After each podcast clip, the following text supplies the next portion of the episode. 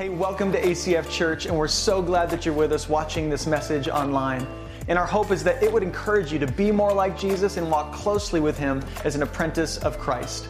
And our hope is to give away all of these resources for free as much as possible. It takes a lot of time and energy and people to make that happen. And if you'd like to support the mission of God financially for ACF Church, you can go to acfak.org and you can give there. Now enjoy the Word of God proclaimed.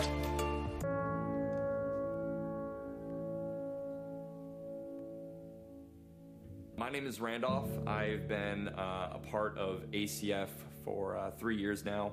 About a year and a half ago, I, uh, was in a really weird moment of my life, portion of my life, where um, I was in a really dark, deep place. Um, I was struggling pretty heavily with um, depression and anxiety, um, and my coping for that would be uh, to go out and drink. it tore at me for such a long time. I was constantly fighting this battle of um, doing something that the world tried to say would make me feel good, but obviously wasn't good for me, while also still trying to live a life in the faith. Um, was it was just driving me even deeper. Um, it really, it almost felt like being in the church and doing that was was making it feel worse because I was uh, having this false reality that you know what I was doing, what I was committing to outside the church, these things that, that I would um, think to use to, to cope with would would help, and they weren't.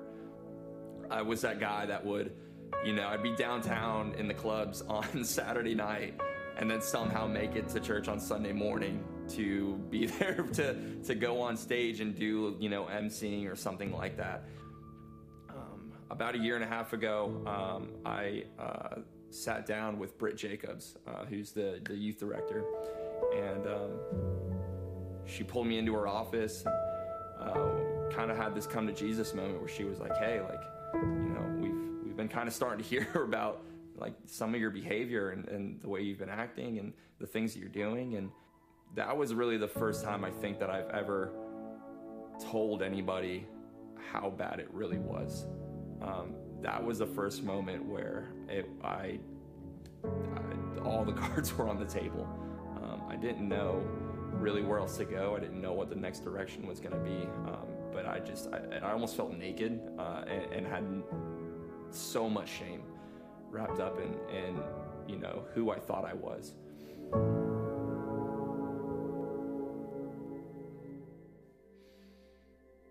It was tough. It was it was tough for sure. Um, but the one thing that I noticed right off the bat is that I was met with um, so much grace um, uh, from where I was. You know, not not affirming what I was doing, but saying like, "We care for you and we love you." Um, and like I said, I was I was in a deep, deep, dark place, and I didn't feel that love um, right off the bat. It was it was hard to comprehend that. I thought that my days of serving were done. I thought God is done with me. I didn't think that there could have been any redemption. About this same time is when I met Aletha. And it's funny, she actually she said no to um, to dating me twice before she said yes. So uh, um, yeah, she uh, eventually she said yes, and we started we started dating. Fast forwarding a little bit more into 2021 in, uh, in March, on March 20th, uh, Letha and I got married. It was easily the best day of my life. This was kind of the first time that I was like, oh man, like I'm seeing the fruit of God saying I'm not done with you Um, from there, also, I, I, came back into serving with youth culture. CF Youth Culture impacting a river! I, I, decided to take a leap of faith. I auditioned for the worship team, uh, which I've always been super self conscious of my ability to play music and, and sing and such. And auditioned, and for some reason, Mason decided to let me on the team, so that was cool. I've loved getting to do that from this, this new perspective.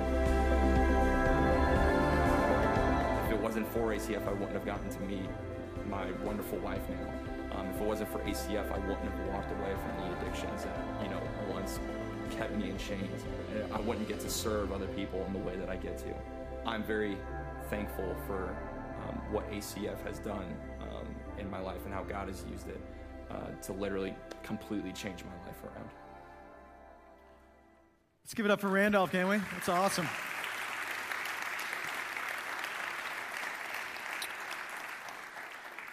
Isn't, uh, isn't honesty refreshing? I mean, I just, I love, I love Randolph's story. Thank you so much for just being real. Uh, one of the values of our ACF community is that we, we would be an authentic community.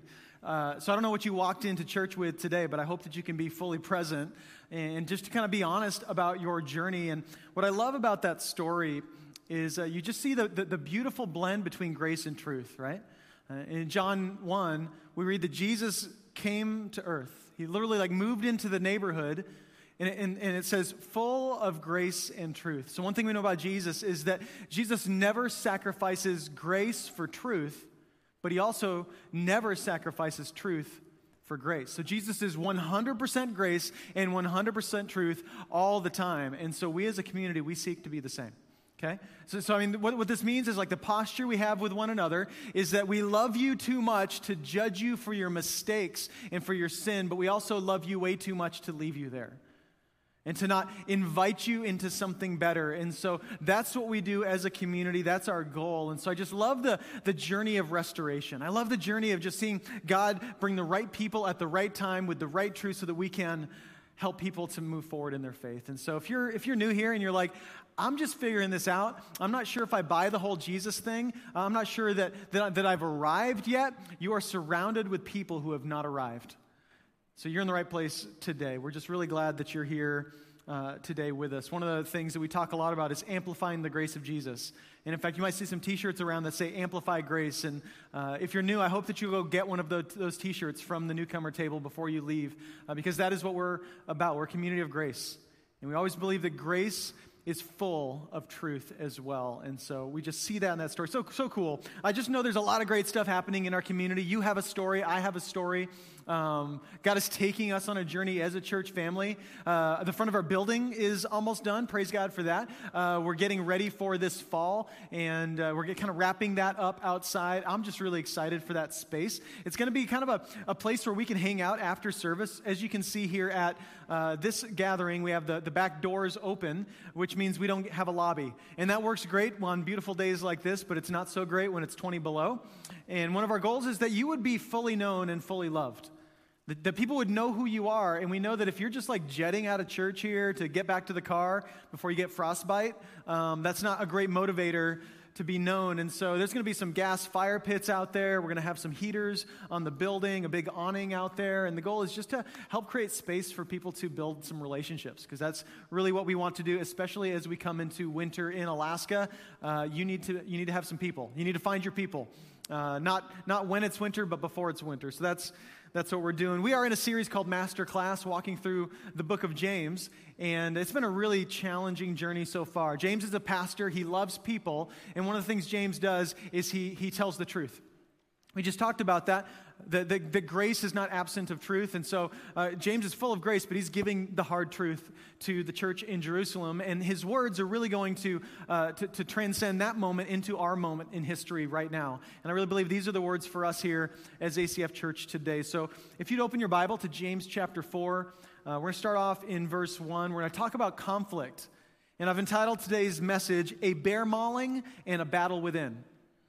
A bear mauling and a battle within. So, here we go. Let's talk about conflict. What does James have to say? He says this What causes quarrels and what causes fights among you? Is it not this, that your passions are at war within you? You desire and do not have, so you murder. You covet and cannot obtain, so you fight and quarrel. You do not have because you do not ask. You ask and do not receive because you ask wrongly to spend it on your passions, you adulterous people. Do you not know that friendship with the world is enmity with God? Therefore, whoever wishes to be a friend of the world makes himself an enemy of God. Or do you suppose it is to no purpose that the scripture says he yearns jealously over the spirit that he has made to dwell in us? But he gives more grace. Therefore, it says God opposes the proud, but gives grace to the humble. Submit yourselves, therefore, to God. Resist the devil, and he will flee from you. Draw near to God, and he will draw near to you. Cleanse your hands, you sinners and purify your hearts, you double minded. Be wretched and mourn and weep. Let your laughter be turned to mourning and your joy to gloom. Humble yourselves before the Lord, and he will exalt you. So, this is God's word for us here today, I want to ask a, a question. Has anybody ever been in a fight or flight situation?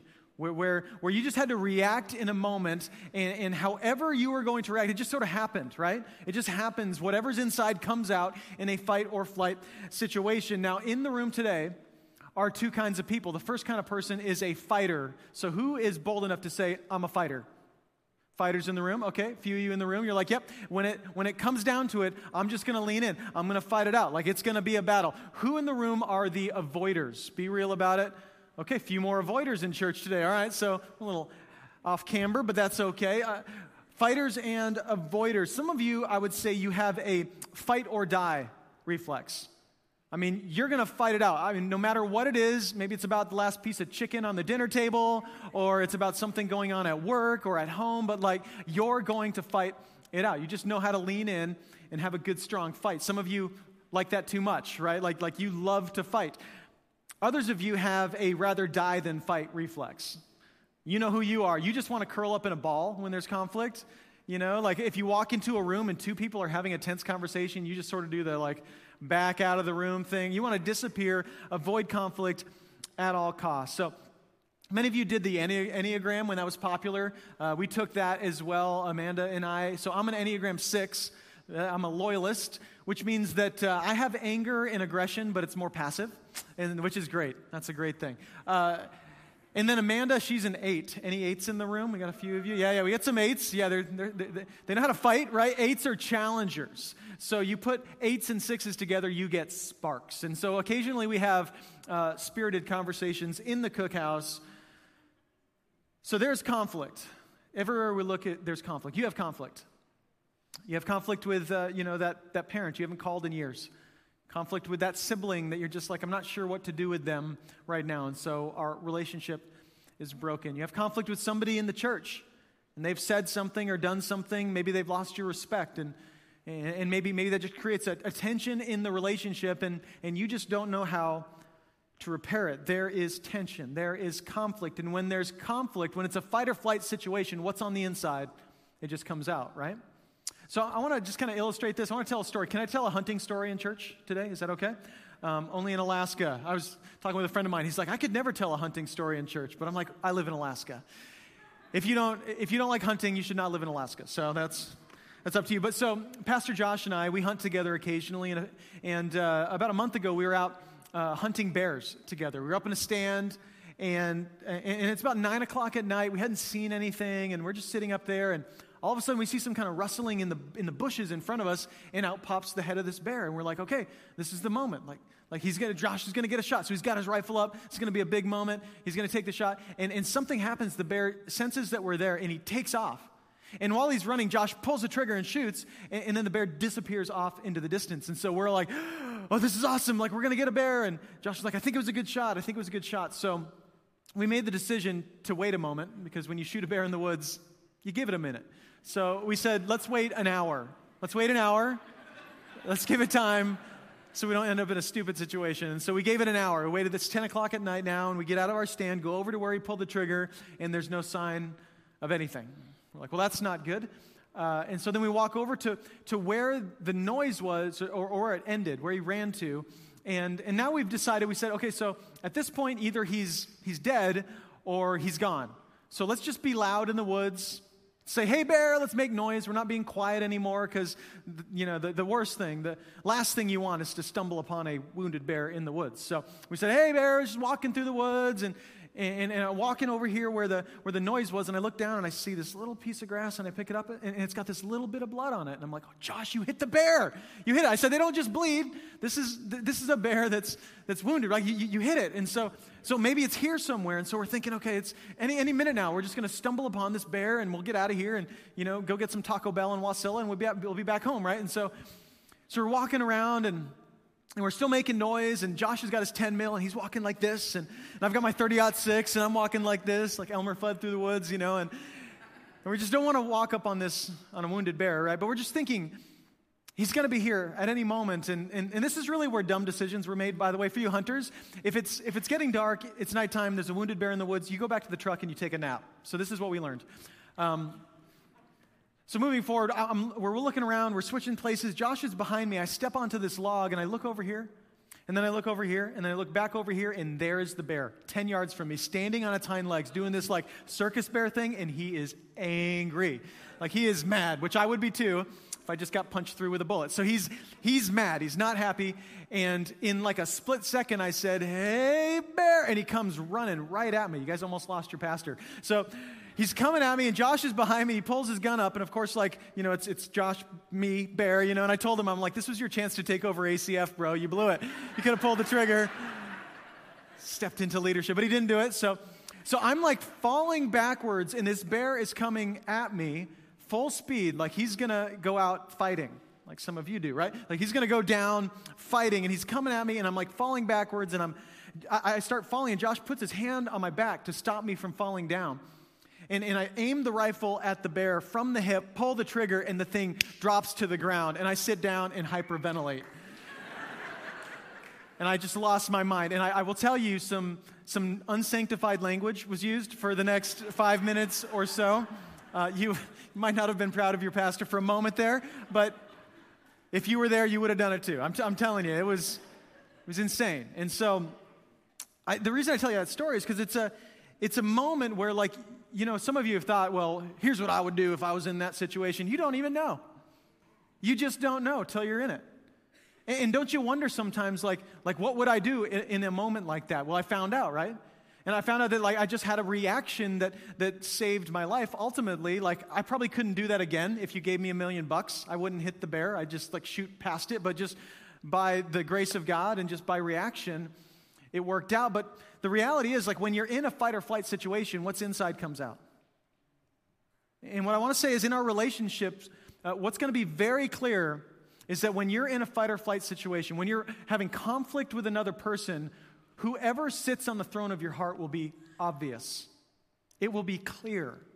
People will be able to tell. And this is what James is dealing with for this church in Jerusalem. There's conflict within the church. If you've ever actually been to the Holy Land, done the tour before, I, I, had the privilege of doing that a few years ago. And when you, when you walk into the old city of Jerusalem, what you immediately feel is conflict. I mean, the first time that you hear the Islamic call to prayer echoing over the city of Jerusalem, and you're standing over here in, in the Jewish quarter or whatever, and you see the city, how it's split up, you just see there is so much conflict, even to this very day, between people. Lots of conflict. And James, in this moment, as he's getting into chapter 4, is going to give us an understanding of three different wars, three different battles that he identifies within the church. James 4 1 says this. He asks, asks sort of a uh, rhetor- rhetorical question What causes quarrels and what causes fights among you? He's like, I don't want you to answer me because I'm going to tell you what it is. Is it not this, that your passions are at war within you? So the first thing is that he's making a point that we wage war with each other. There's a war within the church, there's a war within believers. And I don't know if you know this, but even to this day, Christians don't always get along. Even to this day, there's a lot of different uh, denominations, and, and, and, and I don't think actually denominations are all bad. There can be a good thing about denominations. We're part of a denomination, but in the end, they can be divisive, can't they? Like, in the end, the church can be so divided over things that are not central issues. And I have some of the best conversations with people who are just like, everything is a hill to die on. But like I said last week, Jesus didn't even think that. Like, Jesus didn't even think that every hill was a hill to die on. He knew what his mission was, and he knew that he was there to do the will of his Father, and everything came underneath that. And, and you just see in Jesus, he was almost unoffendable. Just the little things, he didn't sweat the small stuff. He knew how to overlook things. And man, I got to tell you, this is such a big deal for the church. We have got to learn how to overlook things. We've got to learn how to choose our battles, like what things are most important, because I promise you, there are things that are central to what we believe, central to who we are. And there are things that we're just going to figure out in eternity, that Jesus is going to make clear one day. There is a war within each other, and a lot of it, honestly think, is that we are emotional creatures and we don't want to admit it. This is a thing in the church. We don't talk a lot about emotions, but do you know God created you as a very emotional person? And that you have all of these feelings that come up when you have an opinion or you're, you know, you're trying to, to, to have a conversation with somebody. And your emotional health is so essential to the health of the church. In fact, um, Pete Scazzero, in his book, Emotionally Healthy Spirituality, he says this He says emotional health and spiritual maturity are inseparable. It is not possible to be spiritually mature while remaining emotionally immature. So let that soak in for a minute. If you're like, I'm not like a self help guy, I just read the Bible for what it is, it's like, no, there, there's a lot more of, of, of, application and ways to apply this to your emotions that we need other influence and other people to help speak into our lives. And, and a lot of that has to do with our emotional response to things, that our emotions, when left unchecked, will lead to our spiritual immaturity. Do you know anybody that thinks, oh, I'm super spiritually mature, but they are emotionally immature? And it's actually leading them to be spiritually immature as well. And what's ultimately happening that, that, that James is speaking to is it's leading to disunity in the church. And this is a massive problem. This is a massive issue in the church. Psalm 133, verse 1 says, Behold, how good and pleasant it is when brothers dwell in unity. How, how beautiful it is when the body of Christ, brothers and sisters, connect together, dwell in unity. As much as I don't know what your story is, I don't know what you walked into church with here today or what you know you, you've been a part of if you're watching online, but if your journey has been, man, churches are so divided, Christians are so divisive. Have you ever seen Christians that are unified? I mean, I see it here all the time. I see many of you working together with one mission, with one purpose, putting your differences aside so that we can go hard after the name of Jesus being made great in our city. Like I see that all the time, and it is beautiful. So, as broken as it is, uh, th- as the church can be, and as easy as it is for people to throw rocks at the church, which, if you go online right now, you can find a lot of articles about what's so wrong with the American church. And, and I get it, I've, I've read many of them. I've written things like that. But at the same time, there is so much beautiful that's happening in the American church. There is a lot of beauty. There's a lot of amazing things happen. And it happens, listen to me, it happens when Christians are unified. It happens when we can connect with one another under the name of Jesus. But historically, this has not been the case. Even biblically, as we read the Bible, we see, okay, there's a lot of disunity in the church. The Corinthian church they were competing with one another in their public meetings. Can you imagine? So I'm talking, and then you're like, oh, here's what I think. And then you're like, well, here's what I think. Then you guys start arguing in church. That wouldn't work so well here. And it, it was happening. So Paul speaks to that. We see the Galatian church was described as biting and devouring one another. That's a church you want to be a part of, right? Like put that on the website. Oh, yeah, we're a church for our city. We bite and devour one another. Come join us. That's Sunday, 9 and 11. Like, that is not a good advertisement for a church, right? The Ephesian, church lacked unity, we read. The church in Philippi was being torn apart by two women who couldn't stop fighting. Just read it. So, and he calls them out by name. Maybe you've been a part of that where it, it, you've been in a church and it's just like there are two people or two groups that can't figure it out and they are just dragging the whole thing down. It's amazing how few people it takes to divide a bunch of people. And Jesus, when he prayed for the church, he could have prayed a thousand different things. But he prayed for one specific thing John 17 that they may be one, even as we are one. I and them, and you and me, that they may become perfectly one, so that the world may know that you sent me and loved them even as you loved me. So Jesus says, I want the church to be one the way the, the Trinity is one. I mean, think about that. If you know anything about what we believe, we believe God is Father, Son, Holy Spirit, perfectly one. so we believe that, but then the church itself is so broken. In Jesus' prayer, if he's praying it, it must be possible, by the way. Jesus isn't going to pray something that's impossible. It must be possible that the church could be so unified that we are connected together the same way that God is connected Father, Son, and Holy Spirit. Can you think of a deeper unity than that? And so this is Jesus' prayer for the church, and he says, The reason I'm praying this, this is so important. The reason I'm praying this is so that the world would know that God sent Jesus. That Jesus is who he said he was. So, what this means is that our impact on the world is directly correlated to our ability to live as one. So, you want to be a part of a church that's divided, what you're going to see is a church that's completely, completely ineffective for the kingdom of God. But when you get to be part of a community that's unified, that's different people, again, unity is not uniformity, right?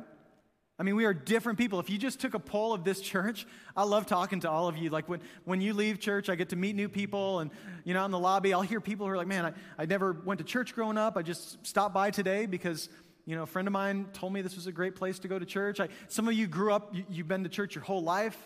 Some of you are Catholics, some of you are Baptists, some of you are Lutherans, some of you are Mormons, some of you have different church backgrounds, and yet you come to ACF and you're, you're going, what does it mean to follow Jesus together?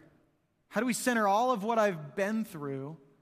And how do I figure out what it means to read the Bible for what it is and follow Christ for who he says he is? And I think it's just, it's extremely beautiful. So that's the first war, is that we have a war within one another. The next thing is we wage war within ourselves.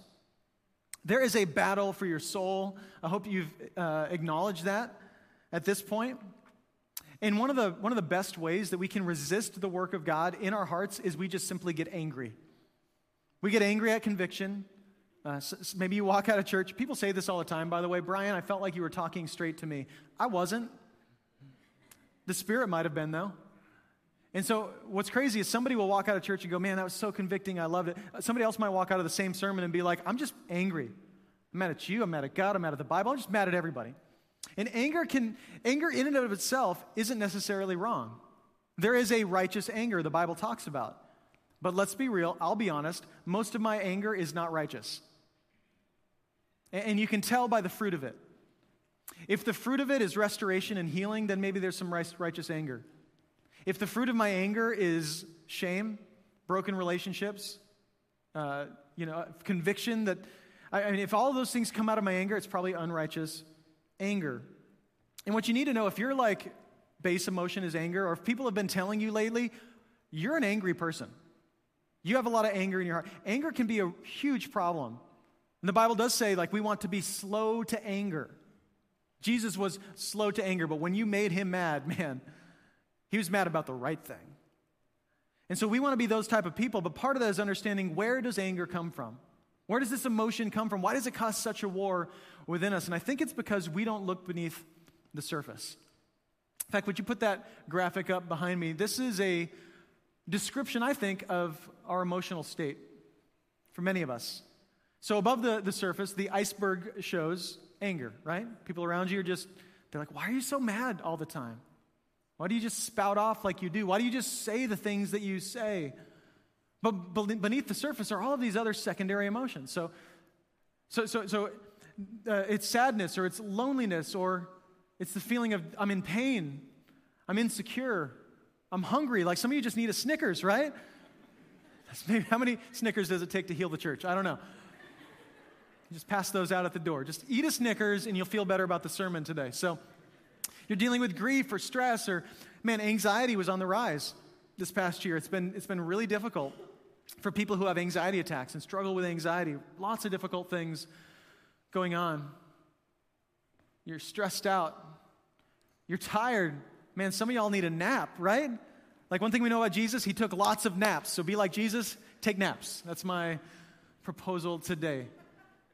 But above the surface, you're just mad, right? You're just angry, jealousy, shame. You just feel shame about what you've been through and you don't really know it, but you're just angry about anything that kind of touches on that part of your life. And so I, I hope that you can, you can realize that that anger is this kind of this thing that comes out of these other emotions. And as we become more aware of the battle within ourselves, we'll start to deal with the real problem. Because all of these different things, I want you to know God has something to say about every single one of them. If you're just dealing with the anger, it's going to be really difficult. But if you start dealing with your shame, you might become less angry. If you let God speak into your anxiety, you might become less angry. So the journey that we're on is saying, God, would you speak into these deeper things that are going on in our souls? But it starts by becoming aware that they exist. So, how do you deal with this frustration that you have with people or this conflict that you have with people? I would say one of the most common ways people avoid conflict is to avoid people. This is a really easy way. If you're just like, man, this place is a mess, I'm just going to avoid people. Or we live in Alaska, which I hear this all the time. People move up to Alaska and the reason they say they move up to Alaska is because they want to get away from people, right? Like, I, came up here just to get away from the people, and I found out Alaska is full of pe- people, right? So we're all, you just can't seem to get away from it. And I was reading uh, this week, there's a book called The Stranger in the Woods. It's been around a long time. And I love the story because it's about this guy that lives in Maine, and our family uh, is all from Maine. And at one point back in 1986, this guy named Christopher Knight disappeared into the backwoods of Maine for 27 years and didn't talk to anyone.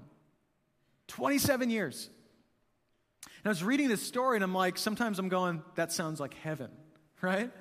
27 years in the woods 27 years just like away from anybody else just just in my own head getting to think whatever i want to think and working through things and, and one thing you'll never hear me say is that solitude is bad being alone is bad i'm going to get alone I'm going to try to take a Sabbath. I need to shut my cell phone off sometimes. That's a good thing, but the reality is it's really difficult to fulfill your call to go and preach the gospel, the Great Commission, when you're alone in the woods for 27 years, right?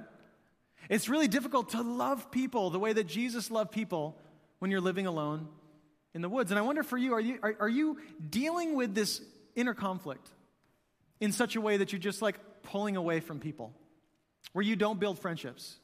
You don't put yourself out there and build relationships. And the reality is, there's some healing that God wants to do in your heart. In James 4 4, he kind of talks about this healing, and he uses some pretty intense language. He says this You adulterous people, do you not know that friendship with the world is enmity with God? Therefore, whoever wishes to be a friend of the world makes himself an enemy of God. So that's pretty harsh, right? You're like, I came to church today to get called an adulterous people? Well, I guess so. I mean, this is what the Bible is speaking to us. It's literally like when we try to be friends with the world and friends with God at the same time, it's like spiritual adultery. And, and, and I think that we don't think of our relationship with God like a marriage enough, and that is the most common metaphor the Bible uses for our relationship with God, like, like the bride and the bridegroom, that's our relationship with Him. Because if we thought about it like a marriage, it would make a lot more sense. Because I don't know any women in the room that are sort of like, hey, you can be kind of halfway married to me. Like, I'm cool if you're just sort of like halfway committed to the marriage. No, what you would say is be, you're either married or not, but you're not going to be halfway. I'm not okay with a halfway committed marriage. Like, like we would say, a halfway committed marriage is not a marriage at all. And the same is true. That's what James is saying. Like, the reason that there's conflict is because you got one hand in the world and the other hand holding on to Jesus. And, and the point is, you can't have both. You can't have both. Jesus makes it very, very clear. I mean, this is brutal language throughout the whole Old Testament. As, G, as God talks about the people of Israel, as they would give themselves up to worship other gods, he would literally speak of them like this, like, like adultery, like they are, they are whoring after other gods. It's the Bible's words, not mine. This is really intense language, and I think it's, it's brutal language that we need to embrace because until we embrace the language, embrace the ugliness of our sin, we won't be able to be healed from it. And so he's like, hey, this is why there's conflict because you don't really know who you love. You have not yet decided who you love, and so what you have default chosen is the world. You've defaulted to the world. What is friendship with the world? I think it's this. I think friendship with the world is when our words and actions are compatible with a society that doesn't acknowledge God. And I spoke about this a little bit last week. It's when my life makes sense to people who don't know Jesus. When my words and my response to others make sense to people who don't know Jesus. My life is completely compatible with others. That's, that, that's how we know that we are friends with the world. And this is, don't take this out of context because a lot of people have used this to say, well, then we should all just sort of like hibernate as Christians and isolate. You know, we can build like an ACF compound somewhere in the middle of nowhere and hide from all the broken people in the world, right? Like, this is not what he's saying.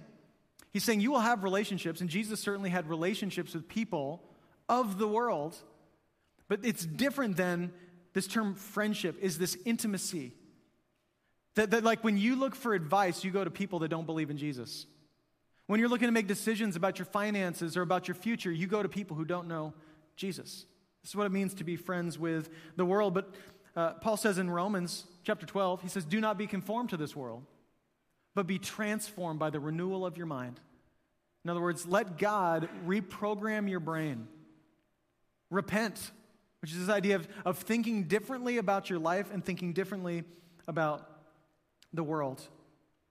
And he moves on, and he starts talking about how in the world can we actually have godly conflict? How do we move forward in this? And, he and he says in verse 5 Or do you suppose it is to no purpose that the scripture says, He yearns jealously over the spirit that He has made to dwell in us?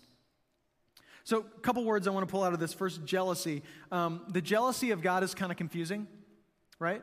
Uh, because when you think of jealousy, you don't think of a good thing. I don't. I think of like a two year old sitting next to another two year old, and the one's got the car, and the other's like, Give me the car, right?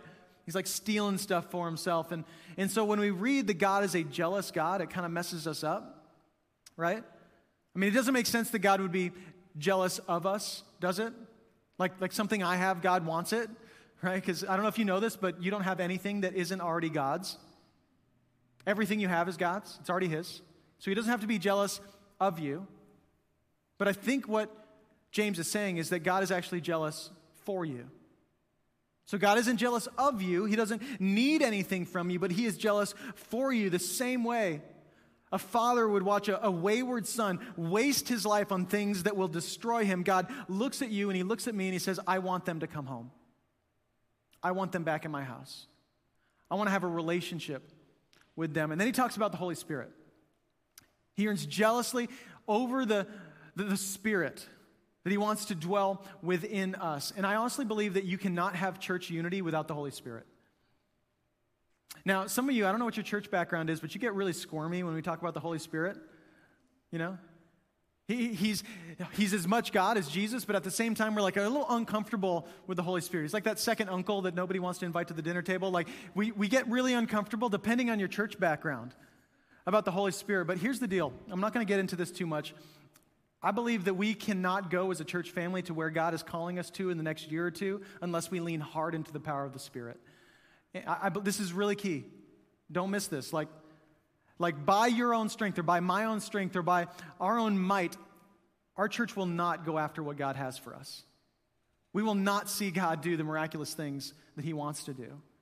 Only by, I believe, the power of the Spirit. I, I believe this with my whole heart. This is why every single week we're praying for people. Have you noticed this? It's just a new rhythm. We're going to identify one person or one family every single week. And we as a church family are going to stand together and pray for that person and ask for the Holy Spirit to do mighty things, miraculous things in their lives. And we're just going to step back and let God do what He does. And I've been so convicted like, I want to see God do miraculous things. But, but the only way to see that is if we want to actually start asking Him to do those things. We have to trust that God is still working miracles in our midst. And I, I, I see it every single week. Randolph's life is a miracle. Somebody coming to the point of repentance is a miracle. And we're seeing people get healed. We've got some stories of, of God doing physical healing within the church of ACF. And this is incredible stuff, guys, but we're not going to see it if we don't start asking for it.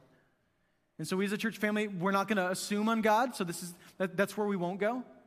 I won't get up here and say, I'm believing God to do something that He hasn't promised He's going to do, but I will get up here and say, God, I plead with you to heal this person. I plead with you to do this thing in our. I plead with you to bring unity in the life of ACF Church. I will stand up and do that. We will do that together, and we're going to see through the power of the Spirit. I think incredible things happen. Somebody's excited. Amen to that. James 4 6. He goes on and talks about one of the challenges in unity. He says, God opposes the proud but gives grace to the humble. Do you know at the root of most of your conflict is one thing? Your pride. And I love that James is like, hey, what causes quarrels and fights among you? And the answer we naturally have is they do. Yes, God, the, the, quarrel and the fighting is because she's an idiot, or he is saying things that he shouldn't say, or doing things he shouldn't do. That's what causes quarrels and fights um, among us. And James says, No, it's your pride. You're the problem. I'm the problem. It's the pride that's in your heart. It's literally at the root of the conflict. We think it's about this philosophical issue or this theological issue or about this thing that he said or she said. That's what's causing the conflict. No, James is like, no, no, no, you don't get it. That's not the problem. That's a symptom of the problem. That's something you need to deal with. But what is causing the war between you and them and not just a healthy conflict, is the pride inside your heart. Have you married people ever been in an argument and halfway through the argument you forgot what you were arguing about? Or you realize that what we're arguing about isn't the real problem, it's actually this thing that I said two weeks ago or two years ago. Or you realize that all your arguments, they're about different things, but they all kind of funnel down to one thing that happened 20 years ago. That's what wounds do. And what pride does is it causes us not to fix the wounds. We just keep getting angry and letting it come out however it wants to come out and not dealing with the depths of our hearts, the things that are going on that are wrong. You see, I see two major motivations in every single conflict. The first is winning. And if you don't write anything else down, write this down. When the war is about winning, we invite the opposition of God.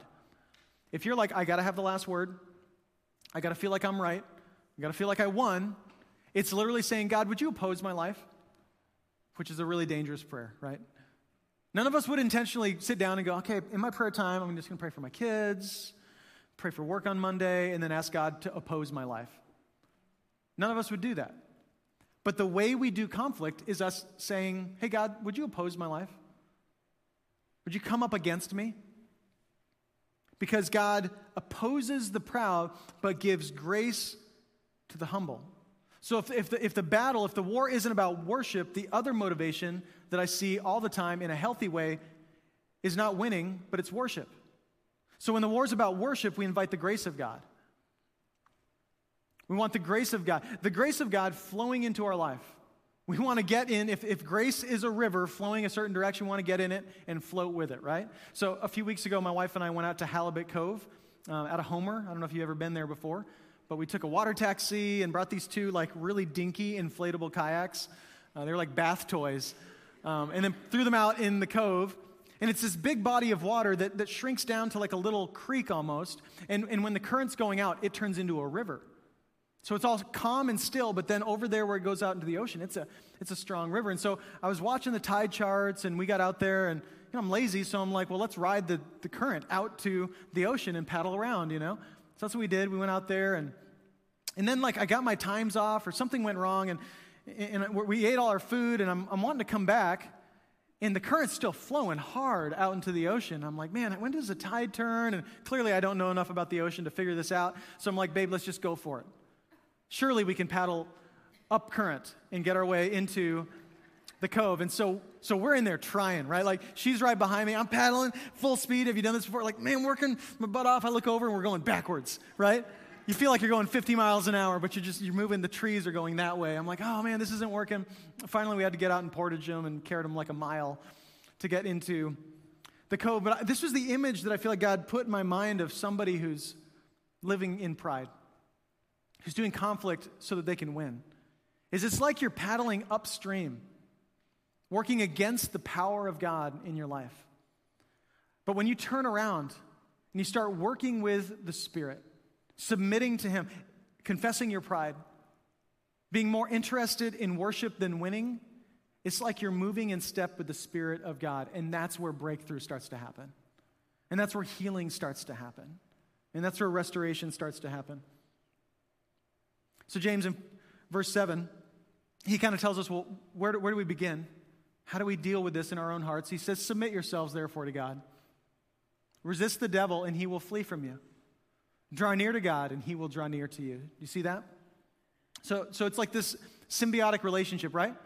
If you want to pull away from God, he's like, okay, I'm, God, God is, God is going to allow you to do that.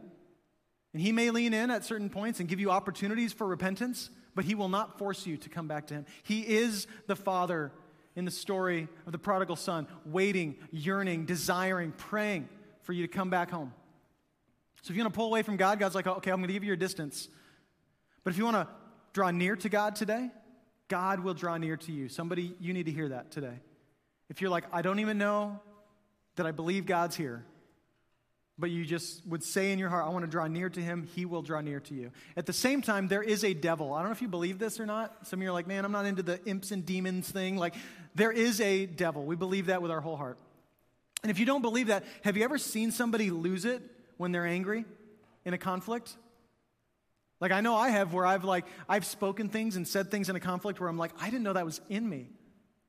I was literally used by the devil in that moment to say things that were wounding and hurtful. So you can draw near to, to the devil as well, and he will draw near to you. So we have a decision to make when it comes to conflicts. The, the only way to move forward is to submit ourselves to God. Throw our hands and our feet down before Jesus. Get on our knees and say, God, would you heal me? Would you help me? Would you change the way I think? Ephesians 6 talks about this battle not being between flesh and blood. It's not, not between us. There is a demonic power that we're fighting against for the unity of the church. So I want to do something a little bit weird here, real quick, because um, that's kind of fun sometimes. I want you to look at somebody in the row, like turn around if you have to, look them in the eye right now, and I want you to look at them and say this You are not my enemy. Okay? Go ahead. Look at somebody real quick.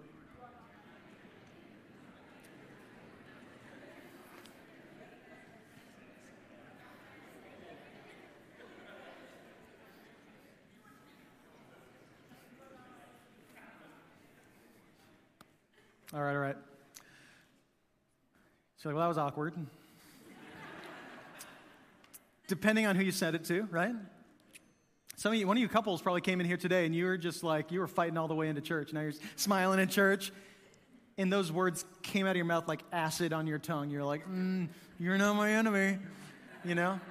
I get it. I get it. Somebody here, you, you said that, but you don't mean it, right? Like you don't actually feel that reality.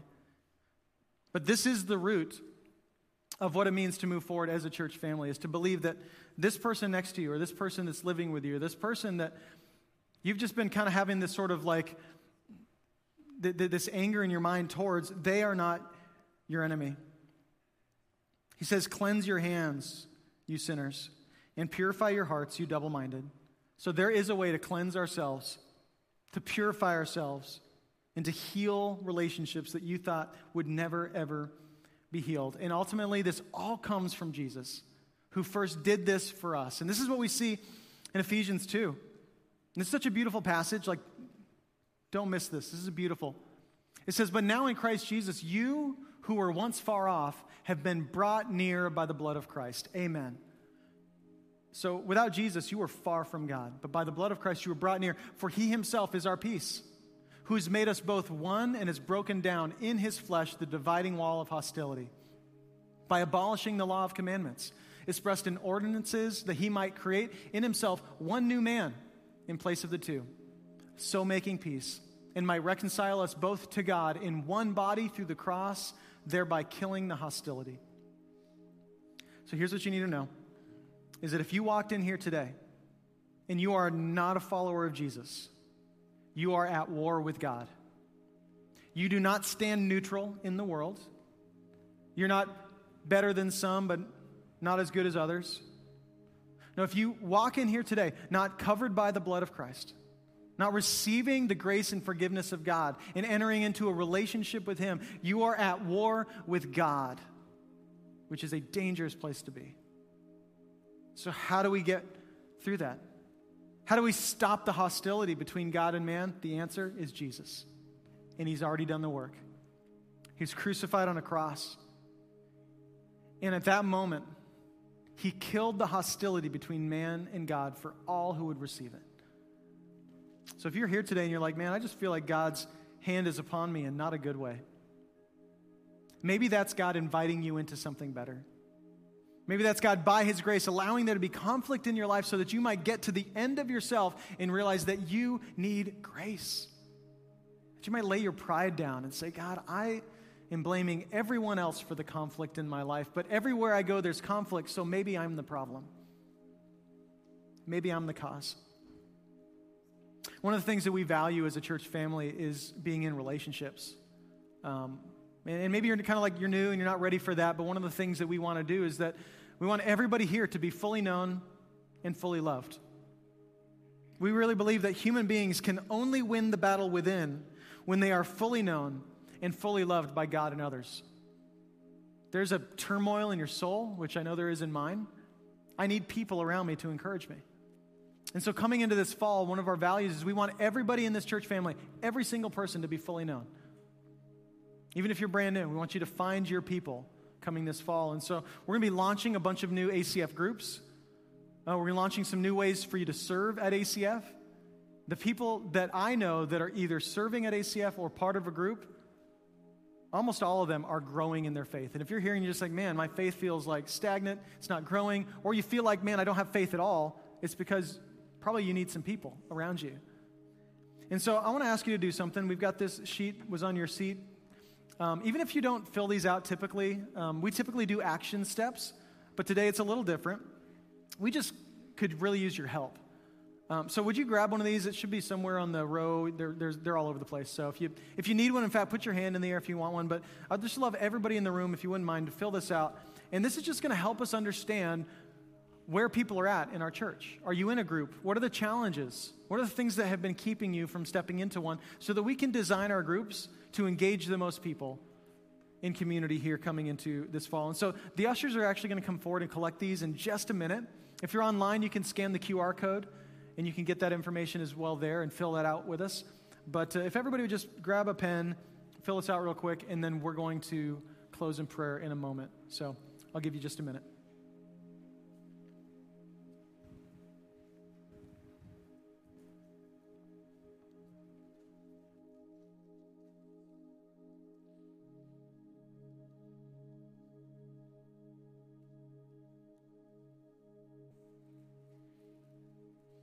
Believe this as we walk into this next season that the unity of the church is absolutely paramount. And uh, people will notice if ACF Church is unified, I'm telling you what, it's like nothing anybody sees.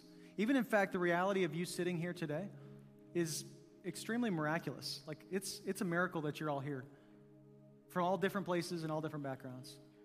And so uh, you just need to know, we need to know together that that the mission that God has for us, a church family, really does rest on us being willing to fight the right battles and to lean into healthy conflict and to be unified with one another. So, um, as those are getting passed around, would you just stand up? And uh, I'd love to pray for us.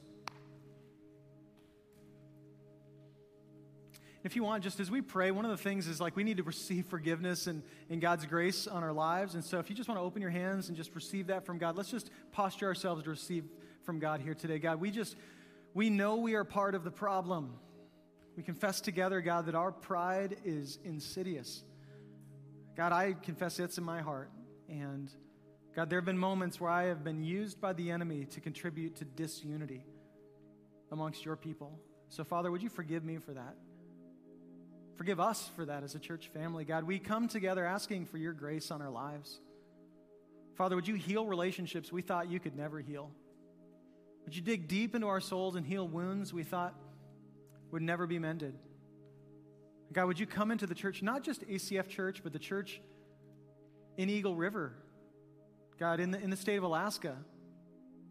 God, we pray for Community Covenant, for Riverside, for Change Point, for the Crossing. God, we pray for Church on the Rock in Wasilla. God, all these church families that are locally, God, we pray that you would bring unity within your body that we would choose the right battles to fight.